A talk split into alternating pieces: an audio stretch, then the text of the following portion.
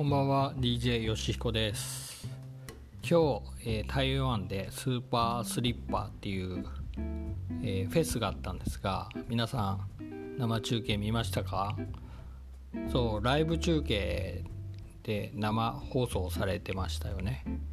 えー、僕ももちろんあの7時からスタンバイして、え見ましたよ、えびっくりしましたね。えあの僕はあのさやさん今日出ると思ってたんですが、えー、いきなり、えー、メギツネから始まってなんかさやさん痩せたのかなという感じで顔がほっそりした人が出てきてえ？さやしさんではないなということでうーん誰なんだろうと。結構なあのベテランさんかなっていう気がしてねあの笑顔も良かったしちょっと背も高くてなかなかの美人さんだなと思ったんですがね。まさかその元桜学院のねあの岡崎さん岡崎桃子さんっていう方だとは、ね、その人のことをあんまり知らなかったんでうん本当に分かんなかったですね。ツイッターでちょっと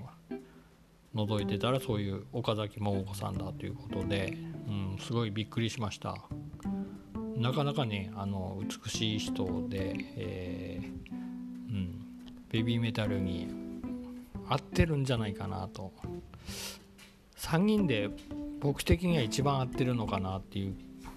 気がしないでもないんですけどどうでしょう？皆さん感想はいかがだったでしょうか？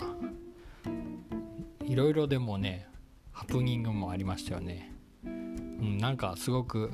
笑顔が多くてリラックスしてたのかなと思うんですがちょっとねパパヤで、えー、スーメタルがちょっとねあの歌詞間違えたとこがありましたよね。うん。間違えてもねあのすごい可愛かったですよね。初めて見ましたね間違えたの。ほとんどね歌詞間違えなかったのはすごいと思ってたんでちょっとねまあリラックスした雰囲気だったのでもしかしたらね気が抜けちゃったのかもしれませんけどね。うん。なんかねなんでこんな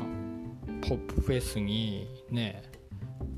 まあメタルバンドと言えなくもないベビーメタルが出るのかなっていう思議な気がしたんですがねアミューズが断れなかったんですかね。ねあの去年は Perfume も出てたみたいなんで Perfume はそのまあポップなんでありなのかなと思ったけどうんなんか雰囲気的にメタルバンドのベビーメタルはちょっとなという気はしてました。でもねなんかダークサイドはメタルに振った感じなんですけど、うん、新生ベビーメタルはもしかするとポップ寄りにちょっと意識的に変えてきたのかなっていう気もしますね、うん、コバーメタルがそういう風なちょっと変わったのかなっていう気もしないでもなかったです。まあね3曲しか見れなかったんでそこはちょっと残念だったんですけどまあ結構興奮しちゃいましたよね。3人目注目の3人目が3人目のアベンジャーが現れたということで。はい、うん、これでねまたね次誰が出るのか全く分かんなくなりましたよね。ちょっとあのね林さんファンの方には結構つ辛いのかなね。実際参加しててなかったらね大変大変っていうかね。うん。困りますもんね。はい。ということで、えー、なんか僕も興奮してそのタイムラインとかいろいろ見まくってたんでいまだに興奮冷めやらずという感じなんですけどはい。でもすごく面白かったですね。えー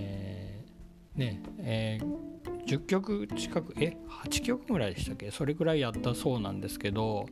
どっかでねあの見れたらいいなと思いますね。もしかするとこれまたあのおまけの DVD としてついてくるのかもしれませんよね。アルバムの。うん。これはちょっとね見たいですよね。はい。ということで